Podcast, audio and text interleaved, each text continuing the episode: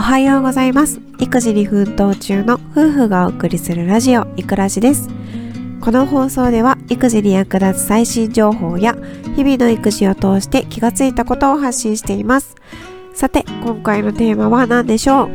はい今日は1歳半の息子を連れて初めてのいちご狩りに行ってきましたのでこれをテーマにお話をしたいと思います。えー、今、えー、1月の下旬なんですけどちょうどいちご狩りのシーズンなんですよね。うん。うちの息子は今1歳半で1人で歩けるようになってまあ、まだ言葉ははっきりと話せませんが大人の言ってることはなんとなく理解できます。なので、まあ、そろそろいちご狩りに行っても大丈夫かなと思ったので予約して今日行ってきました、はい。1歳半の子を連れていちご狩りに行く場合場所選びと時間帯っていうのがすごく重要なんだなと思いました。なぜなら1歳半だと勝手にどっか行っちゃったりだとか大人の言うことはなんとなく分かっているけど言うことは聞けないんですよね。なのでいちご狩りに集中したくてもハウス内を駆け回ってしまって他の人に迷惑をかけてしまうんですよ。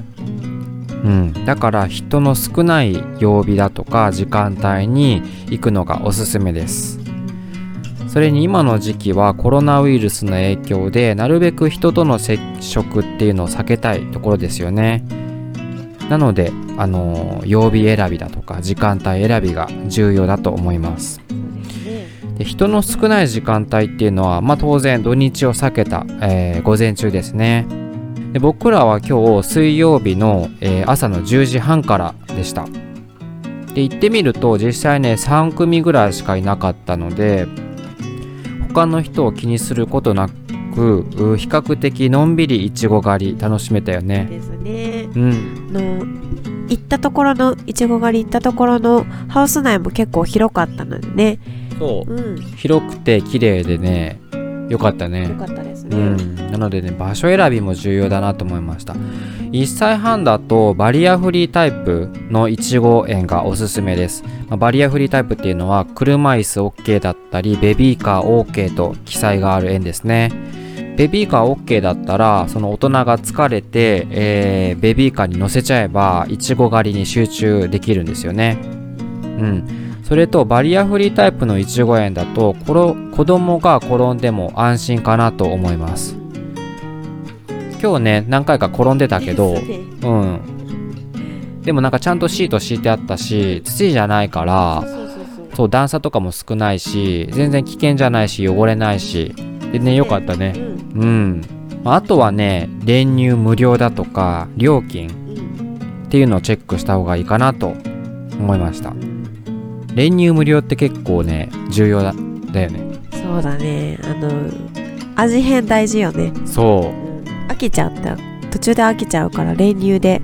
そう妻ね妻はねいちご大好きなんだけど行く前は練乳なんか邪道だよとか 言っていたんだけど絶対じゃあ使わないんだろうなと思ったんだけど実際ね食べてみるとねやっぱ後半飽きるよね後半のあのいちごの酸っぱさがちょっときつくなってくるんですよ。だからね練乳つけないと美味しくいただけない。そうそうそうそうそう、うん、だから練乳大事。なんかあの最初はつけずに食べてしばらく食べてで練乳でたまたつけて食べてでその後にあのいちごまたそのまま食べるっていううんそうそうそう。食べ方でした私は。うん。だから練乳は必須ですね。まあ園によってはあの練乳あるけど別料金とかっていうのあるんだよね。プラス200円300円とか。だったらスーパーで1本買えちゃうじゃんっていう。練乳って実際ちょっとしか使わないんだよね。ちょっとつけるだけですんごい甘ったるくなるからちょっとしか使わない。うん。なので練乳無料のところ選んだ方がいいかなと思いました。あとは料金まあ、大人は当然かかるんだけど子供の料金、まあ、基本はかかんないと思うけどその3歳未満とか、たまにかかる円だったり、まあ、2歳とかでも取るってところあるかもしれないのでそこら辺はちゃんと確認した方がいいかなと思いましたね。うん。で実際にいちご狩りする時は果汁で服が汚れちゃうので、まあ、ウェットティッシュだとかスタイねこれは必ず持っていった方がよいいかなと思いました。今日も実際果汁で結構汚れちゃったよね。首元の方がね。だからスタイは持っていった方がいいかなと。あとスタイじゃなくてもあのお食事エプロン。なんて言うんだっけあれ。ね。あれでもいいかもね。でそこにさあのヘタとか入れちゃえばいいしゴミとか。ね。うん。そう。だからね持ってってください。あとねハウス内はかなりね高温多湿なんですよね。でうちが行ったいちご狩りは25度前後。25度前後で定期的に天井から霧吹きで水を与えていたので比較的ねジメジメした感じでね、ね、ちょっと動くと汗ばむし暑かったですね。し暑かったね。うんで今の時期だと外との寒暖差があるので温度調整しやすい服装で行くのがおすすめです。うん。それとハウス内はかなりの数の大きな蜂がブンブンと飛んでました。で近くに寄るとブーンと大きな音が聞こえてちょっと怖かったんですけど、まあ、1歳半の息子は怖がる様子もなく、まあ、襲われることもなく通にいちご狩り楽しめたので、まあ、その辺は安心して大丈夫かなと感じでしたね。はい、まあ、そんな感じで1歳半のこといちご狩りはちょっと大変でしたが、まあ、いい思い出が作れたのでおすすめです。そうですね。楽しかったよね楽しかったですね。うちの息子いちご大好きなんでね。そう、まあ、果物の中で一番好きなのいちごですね。そうだね。今のところナンバーワンだね。だからねもぐもぐもぐもぐ食べててね楽しそうにしてたね、まあ、ただね1歳半の子だとそんなに量食べちゃいけないと思うんでね。あんまり食べ過ぎるとお腹下しちゃったりするから、まあ、うちは今日何個ぐらい食べたかな？10粒ぐらいじゃないかな。そうだね。結構大きいの食べさせたからね。あそうだね。数もそうだけど大きさもねかなり大きかったよね今日、ね、たくさんあったね。うん。なので食べさせすぎには注意して。ですね。うん、大人はねたくさん食べていただいて。いちご狩りもなかなか料金高いからね。高い。高い。からなんか元を取ってやろうっていう意気込みがね、うん、あるよね、うん、まあでも思い出作れたからいいよね。もうたくさん写真撮れてね何より息子がすごく美味しそうに食べてで楽しそうにしてたのでね。それが一番ですねそうあと今コロナだからその感染予防対策で、えー、いろいろあったよね。まず入った時に検温してで入ったらあのアルコール消毒とかして手洗いもしてでビニール手袋をはめてで靴もビニールのあの袋をカバーして、うん、あとフェイスシールドもしたね。うん、だからもう完全防備っていう感じでねいろいろ。フェイスシールドがね熱いんですよ。そう。食べづらいし。食べづらいしね熱いしそう。邪魔なんだよね。こう食べようと思うと フェイスシールドにぶつかってあみたいな。あったよね何回か。初めのうちは。まあ慣れるけどあと暑い。おでこのあたりが ね。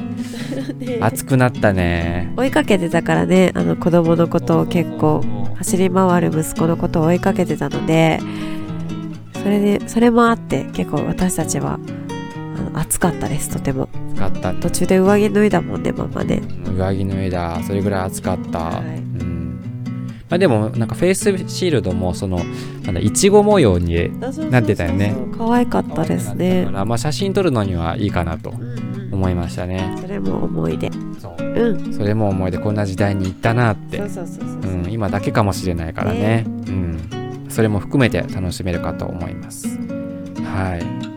ぜひねあのお子さんいちごが大好きな方いると思うのでねいちご狩りおすすめです。うん、で家族3人で行く時、まあ、夫婦あの2人とその子供と行く時はあの交代交代でやるのがいいのかなと思った。そうだね、まずママかパパどちらかがいちご狩りに集中してバクバク食べてもらって、うん、でその間もう一人はその子供を見て、うん、で交代してで大体30分ぐらいだから一応係も、まあ、前半の10分15分ぐらいはママがママに子供見てもらってとか。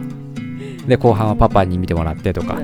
した方が集中できるかなって。結構集中できなかったよね今日ねいやママ結構集中しちゃってた。ママ一人でバクバク食べてました今回。あの人が少なかったから3組ぐらいしかいなくってまあそんなに人に迷惑かかんないかなっていうのもあってね安心できたっていうのもあるけど、ね、まあ、ちょっと人多かったりするとね。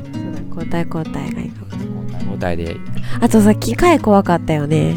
なんか熱いよみたいな。